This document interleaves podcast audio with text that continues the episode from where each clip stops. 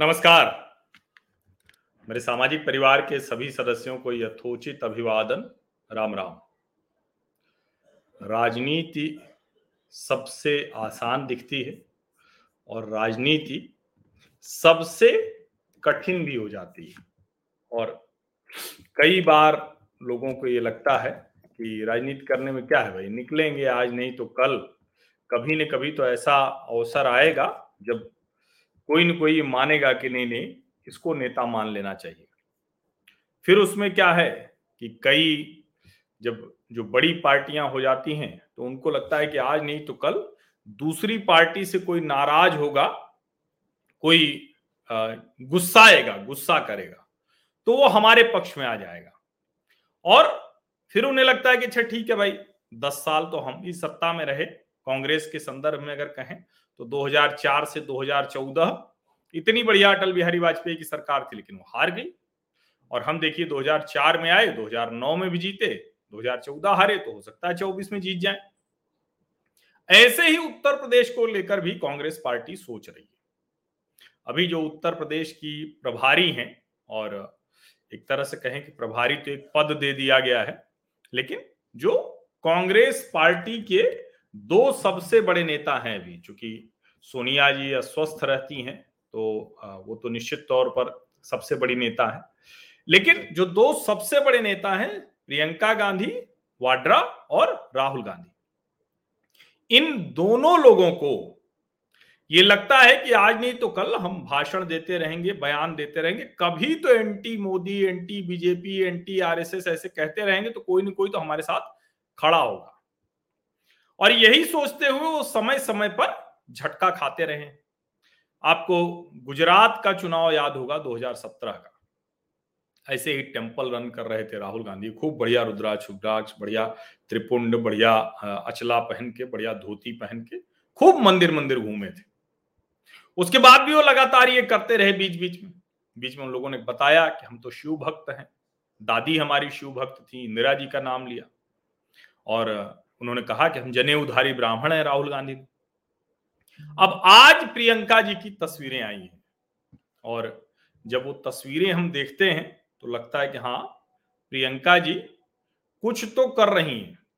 आज वो बढ़िया एकदम काशी की धरती पर थी और काशी की धरती पर से उन्होंने एक कहें कि एक ज़बरदस्त तरीके से जो हम लोग देखते हैं कि त्रिपुंड वगैरह लगा हुआ है और वैसी उनकी तस्वीरें आई। तो देखने में वो बड़ी अच्छी लग रही हैं। रैली भी आज उनकी काशी में अच्छी हुई। उन्होंने बहुत कुछ कहा आ, हम लड़ते रहेंगे चाहे हमें जेल में डाल दे भाजपा सरकार चाहे जितनी रुकावट डाले पीड़ित किसान परिवारों की एक ही मांग है कि उनको न्याय मिले मंत्री बर्खास्त हो। और ये सब चीज़ें वो बहुत सी चीज़ें वो लगातार बता रही हैं। अब कई लोगों को ये लग सकता है कि भाई प्रयास तो उनका बड़ा अच्छा है। लेकिन जब ऐसे प्रयास होते हैं तो हमें हमेशा जो राजनीति समझने के लिए थोड़ा पीछे जाना चाहिए। यानी इसके पहले इस तरह की घटनाएँ हुई हैं क्या? उन घटनाओं का लाभ मिला है क्या? लाभ नहीं मिला है तो क्या किस तरह से वो घटनाएँ आगे गई हैं? और कहा गलती कर गई अब जब ये सारी बातें हम कहते हैं तो मैं पहले तो 2017 की बात कर रहा था 2017 में उत्तर प्रदेश में भी चुनाव हुआ था। लेकिन उसके अलावा भी कई और चुनाव हो चुके हैं अब तक। अब तक कई चुनाव बीत चुके हैं भारतीय राजनीति में। प्रियंका और राहुल जी को अलग अलग समय पर आए हुए। लेकिन इस सब के बावजूद हो क्या रहा है? हो ये रहा है कि इनकी पहचान दोनों भाई बहन की वो पार्ट टाइम पॉलिटिशियन के तौर पर है। यानी ये आते हैं, कुछ कहते हैं और फिर गायब हो जाते हैं। ये आते हैं, चुनौती देते हैं और फिर निकल लेते हैं। जैसे उदाहरण के लिए 2019 का लोकसभा चुनाव, गांधी परिवार की बहुत बड़ी गलती। प्रियंका गांधी के बारे में ये कहा गया कि प्रियंका जी काशी से प्रधानमंत्री नरेंद्र मोदी के खिलाफ चुनाव लड़ने जा रहे हैं। चुनाव लड़ती तो निश्चित तौर पर जो परिणाम थे वो हारती ही हारती। लेकिन एक बड़ी गड़बड़ हुई।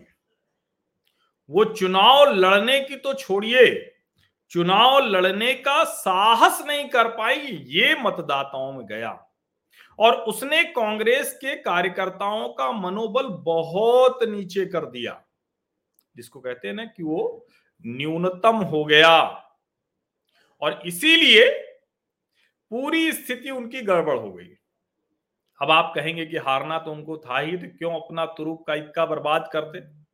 तो राजनीति में कोई तुरुप का इक्का नहीं होता है। तुरुप का इक्का जनता के बल से तैयार होता है, जैसे प्रधानमंत्री नरेंद्र मोदी है, जैसे अमित शाह हैं, जैसे योगी आदित्यनाथ हैं, जैसे हिमंत विश्व शर्मा हैं, जैसे ऐसे देश के अलग अलग हिस्सों में अलग अलग नेता हैं, वो अपनी ताकत से तुरुप का इक्का बनते हैं। लेकिन यहाँ तो चूँकि गांधी उधारी वाला एक लगा हुआ है तो लगता है कि अच्छा इसके बूते कर लेंगे।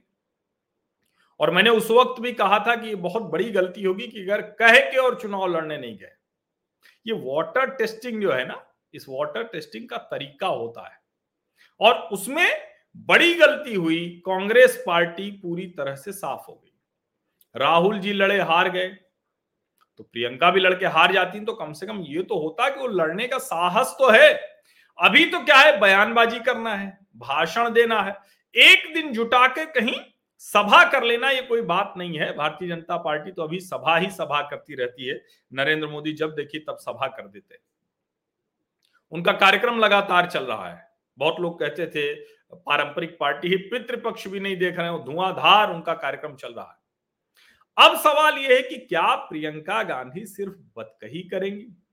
सिर्फ़ झाड़ू लगा के जाएँगी? सिर्फ़ दूसरे काम करेंगी? या सचमुच वो कहेंगी कि मैं, चाहे वो प्रधानमंत्री नरेंद्र मोदी की कॉन्स्टिट्यूंसी की विधानसभा हो, काशी उनको बहुत पसंद आ रहा है तो वहाँ करें। या जहाँ से उनको ठीक लगे, क्या किसी एक विधानसभा से प्रियंका गांधी चुनाव भी लड़ेंगी? या सिर्फ़ जिसको हम कहते हैं कि माहौल क्या है तो माहौल बन गया। और उसके बाद फुस। ये जो हवा हवाई माहौल से राजनीति करने की कोशिश है, दोनों भाई बहन की, वो सबसे बड़ा संकट है। और इसीलिए जब आप कहते हैं ना कि भाई, अभी की जो स्थिति है, रैली अच्छी हो गई, सब कुछ अच्छा हो गया, लेकिन सवाल यह है कि आप कर क्या रहे हैं? अभी तो आप सिर्फ़ और सिर्फ़ प्रधानमंत्री नरेंद्र मोदी और योगी आदित्यनाथ को कॉपी करना है। कॉपी पेस्ट अच्छा तो होता है, लेकिन उस कॉपी पेस्ट का संकट होता है। जब आप इस तरह से कॉपी पेस्ट करते हैं तो होता क्या है कि आप न घर के न घाट के, अब आज प्रियंका गांधी ने वहाँ काशी में अपनी जनसभा जो थी, उसको संबोधित करते हुए क्या कहा? उन्होंने कहा कि आज नवरात्रि का चौथा दिन है। मैं व्रत कर रही हूँ तो मैं माँ की स्तुति से शुरू करना चाहती हूँ। उन्होंने या देवी सर्वभूतेषु शक्ति रूपेण संस्थिता। नमस्तस्य नमस्तस्य नमस्तस्य, नमो नमः। सर्व मंगल मांगल्य शिवे सर्वार्थ साधिके, शरण्ये त्र्यंबके गौरी नारायणी नमोस्तुते। उसके बाद उन्होंने कहा, मेरे साथ कहिए, जय माता दी, जय माता दी, वो सब बड़ा अच्छा लगा। लेकिन सवाल ये है कि ये जो आप कर रही हैं, ये तो दबाव में होता हुआ दिखता है। आपको कोशिश करके ये बताना पड़ता है।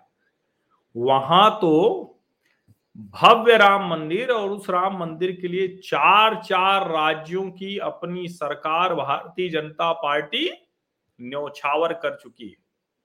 अब राम मंदिर का निर्माण पूरी ताकत से हो रहा है। उसके लिए देश भर से दुनिया भर से लोग उसमें शामिल होना चाहते हैं, शामिल हो रहे हैं। तो अब आपको क्या कहा जाएगा? आपको तो यही कहा जाएगा कि भाई आपने जिसको कहते हैं कि मौसम बदला है, चुनावी मौसम है तो प्रियंका जी अब त्रिपुंड पुंड मार के और बढ़िया जो है काशी की धरती पे गई थी। तो जय माता दी बोल रही अब आप कहेंगे कि मैं व्रत रह रही हूँ, इसको खूब प्रचारित किया जा रहा है कांग्रेस इको सिस्टम की तरफ़ से। लेकिन प्रधानमंत्री तो ये काम नियमित तौर पर करते हैं। बाद में लोगों ने जाना, वो तो बहुत लंबे समय से कर रहे हैं। तो क्या ये सब वर्क करेगा क्या? नहीं करेगा। और जब इस फ्रंट पे आप काम करते हुए नहीं दिखेंगे, लड़ते नहीं दिखेंगे तो फिर तो आपको कोई पूछने वाला भी नहीं है। अभी तो अखिलेश यादव पूरी तरह से मैदान में आए नहीं है। क्योंकि सबसे बड़ा कैडर बेस अखिलेश यादव के पास है और दुर्भाग्य से अखिलेश यादव इसमें सबसे कमज़ोर नेता साबित हुए हैं। सचमुच अगर कांग्रेस पार्टी के पास अभी कैडर बेस होता तो असर दिखने लगता। तो क्या ये गलती 2019 वाली दोहरा के प्रियंका आज चली आई हैं। और कहते हैं ना कि कमज़ोर अगर आप बहुत हैं तो या तो लड़ जाइए, भले पिटिए, लेकिन लोग देखें कि वो जूझ गया, मार पिटाई किया, लड़ा, ठीक है, पिटा, लेकिन तब लोग आपके साथ खड़े होते हैं। दूसरा, आप कमज़ोर भी हैं और जाके किसी ताकतवर के घर पे चढ़ा है, उसने दो कंटाप मार के भगा दिया। ये मैं देशज भाषा में कह रहा हूँ, इसका कोई मतलब ऐसा नहीं कि मैं ये कह रहा हूँ कि ऐसा होगा। लेकिन राजनीति में यही होता है। जब आप इस तरह से नहीं कर पाते हैं कि आप जनता को बता पाए कि अरे देखिए, हम अपनी ताकत के साथ लड़ेंगे और लड़के दिखाएँगे कि क्या है। ये बड़ा मूलभूत है और मैं इसीलिए कहता हूँ कि मैं कई बार कहता हूँ कि राजनीति आपको करनी है तो जब मैं ये बातें करता हूँ तो मेरे वीडियो थोड़ा ध्यान से सुना कीजिए। क्योंकि इसमें बहुत सी ऐसी बात है जो कोई अगर नेता बनना चाहता है तो मेरी इन बातों को अगर ध्यान से अमल में ला देगा तो किसी भी पार्टी में काम करना है, उसको नेता बन जाएगा। फिर इंटरवल पॉलिटिक्स का समय नहीं रहा। अब जैसे मैं बताऊँ कि कांग्रेस के एक मुख्यमंत्री थे, बाद में भारतीय जनता पार्टी में आ गया विजय बहुगुणा, हेमंती नंदन बहुगुणा के बेटे। वो जज साहब थे, बाद में मुख्यमंत्री भी बन गए और फिर भाजपा में भी आ गए। अब विजय बहुड़ा की आदत थी कि खाने के बाद सोना ही है तीन घंटा। अब वो जमाना चला गया, वो वाले नेता चले गए, बहुत से लोग थे, प्रधानमंत्री भी कई ऐसे कहे जाते हैं कि वो अपना सुख, अपनी जो चीज़ें थी, अपना स्पेस नहीं छोड़ पाते थे। अब वो समय नहीं। आप जाएँगी, चार दिन तो खूब माहौल बनाया अब लग रहा है कि छह महीना बचा हुआ तो हम लड़ लेंगे, फिर अभी किसी दिन अचानक गायब हो जाएँगे दस पंद्रह दिन के लिए आपको छुट्टी चाहिए होगी। शिमला के घर जाना है या कहीं बाहर जाना है या जो भी कर रहा है तो आप कहेंगे क्यों भाई नेता है तो क्या घूम नहीं सकते? बिल्कुल घूम सकते हैं, घूमते ही हैं। लेकिन आपको जो मूल काम है उसके साथ घूमना है। क्यों नहीं? राहुल, प्रियंका रोज रोज कहते हैं, पूरे देश का भ्रमण कर लिए होते उत्तर प्रदेश का ही ठीक से भ्रमण कर लिए होते और 2019 में जब प्रभारी महासचिव इनको बनाया गया था, आधा उत्तर प्रदेश दिया गया था तो क्या कहा था राहुल गांधी ने? वो आपको याद होगा गाड़ी के बोनट पे खड़े होकर कहा कि, मैं यहीं छोड़ के जा रहा हूँ प्रियंका को। ये लड़ेंगी क्या हुआ? कोई नहीं लड़ा भैया। अजय कुमार लल्लू लड़ रहे थे वहाँ, जो कांग्रेस के प्रदेश अध्यक्ष हैं और प्रियंका के बारे में जो कुछ कहा गया कि शीला कौल का घर पुत गया है, वहाँ रहेंगी, सब कुछ हो गया। कुछ नहीं हुआ, चुपचाप दिल्ली चली आई बीच बीच में जाके माहौल बनाती रहती है। कांग्रेसी नेताओं के पास विकल्प नहीं है, कोई भाजपा तो है नहीं कि भाई ठीक है, अडवाणी कमज़ोर हो गए, अटल अडवाणी जोशी का युग खत्म हुआ तो नरेंद्र मोदी तैयार हो जाएँगे।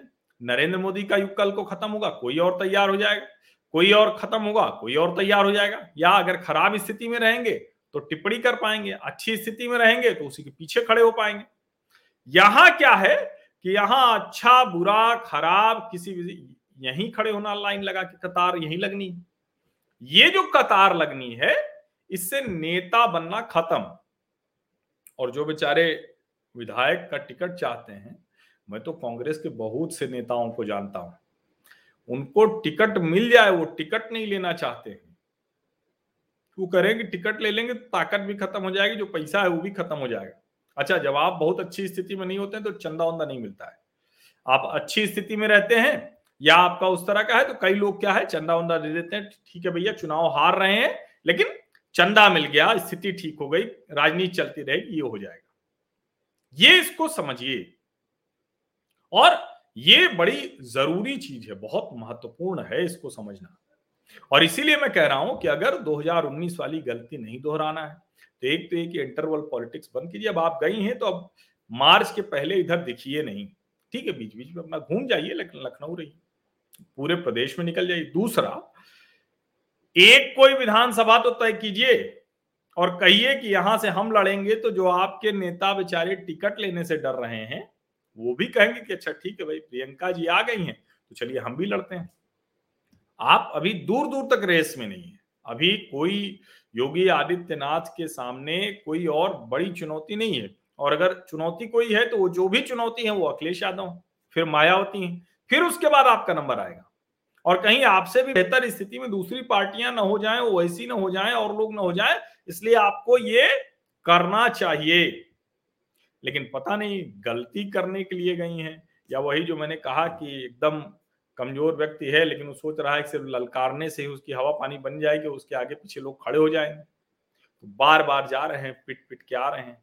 तो इससे बचना चाहिए, ये बहुत बड़ी गलती है, क्योंकि इससे जो अपना कार्यकर्ता है, वो और डरता है। कांग्रेस पार्टी के कार्यकर्ता जो है ना, वो ठीक है, कहने को तो उत्साह दिखाएँगे, लेकिन जब प्रियंका चले कहेंगे, अरे यार, ये आई और करके चली गई जो अच्छा खासा जो थोड़ा बहुत माहौल भी बनना था वो भी खराब हो गया। इसको समझने की ज़रूरत है। तो अगर 2019 वाली गलती 2022 में दोहराएँगी तो वही होगा जो 2019 में हुआ था। अकेली सीट जो राहुल गांधी की थी वो भी हार गए थे। सिर्फ़ जीती कौन? सोनिया गांधी जी। पूरे प्रदेश में इक्यम एक। दो भी नहीं हो पाया। तो ये महत्वपूर्ण बात है। इसको मुझे लगता है कि समझना चाहिए और अगर समझेंगी तो शायद कुछ हासिल हो जाएगा। और नहीं समझेंगी तो जैसे कांग्रेस चल रही वो चलती रहेगी, वो तो सबसे बड़ी नेता कांग्रेस की, वो दोनों ही हैं भाई बहन से बड़ा नेता न कोई है, न हो सकता है।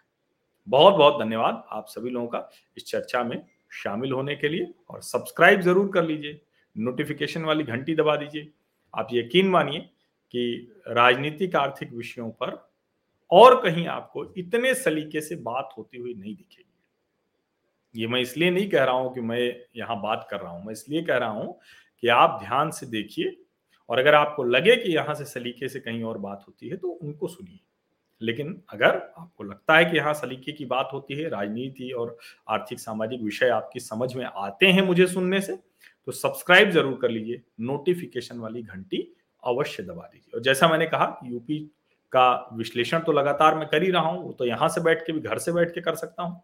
क्योंकि उत्तर प्रदेश में बहुत अच्छे से जानता हूँ, जीता हूँ उत्तर प्रदेश में लेकिन मैं चुनावी रणभूमि में भी निकलूँगा और कोशिश करूँगा कि लगभग हर जो महत्वपूर्ण स्थान है, वहाँ मैं जाऊँ अब 403 विधानसभा तो जाना कठिन है, क्योंकि उत्तर प्रदेश बहुत बड़ा राज्य है और उस पर हमारे जैसे लोगों के लिए जो अपने संसाधन से जाएँगे तो वो बड़ा मुश्किल है क्योंकि चैनल तो है नहीं कि आपकी गाड़ी की व्यवस्था फिट है, होटल की व्यवस्था फिट है, चार लोग आपके सहायक हैं। मुझे तो ये भी सोचना पड़ेगा कैसे चले। लेकिन मैं ये करूँगा अवश्य और पूरी रिपोर्ट आप तक ज़रूर पहुंचाऊँगा। आप सभी लोगों का बहुत बहुत धन्यवाद।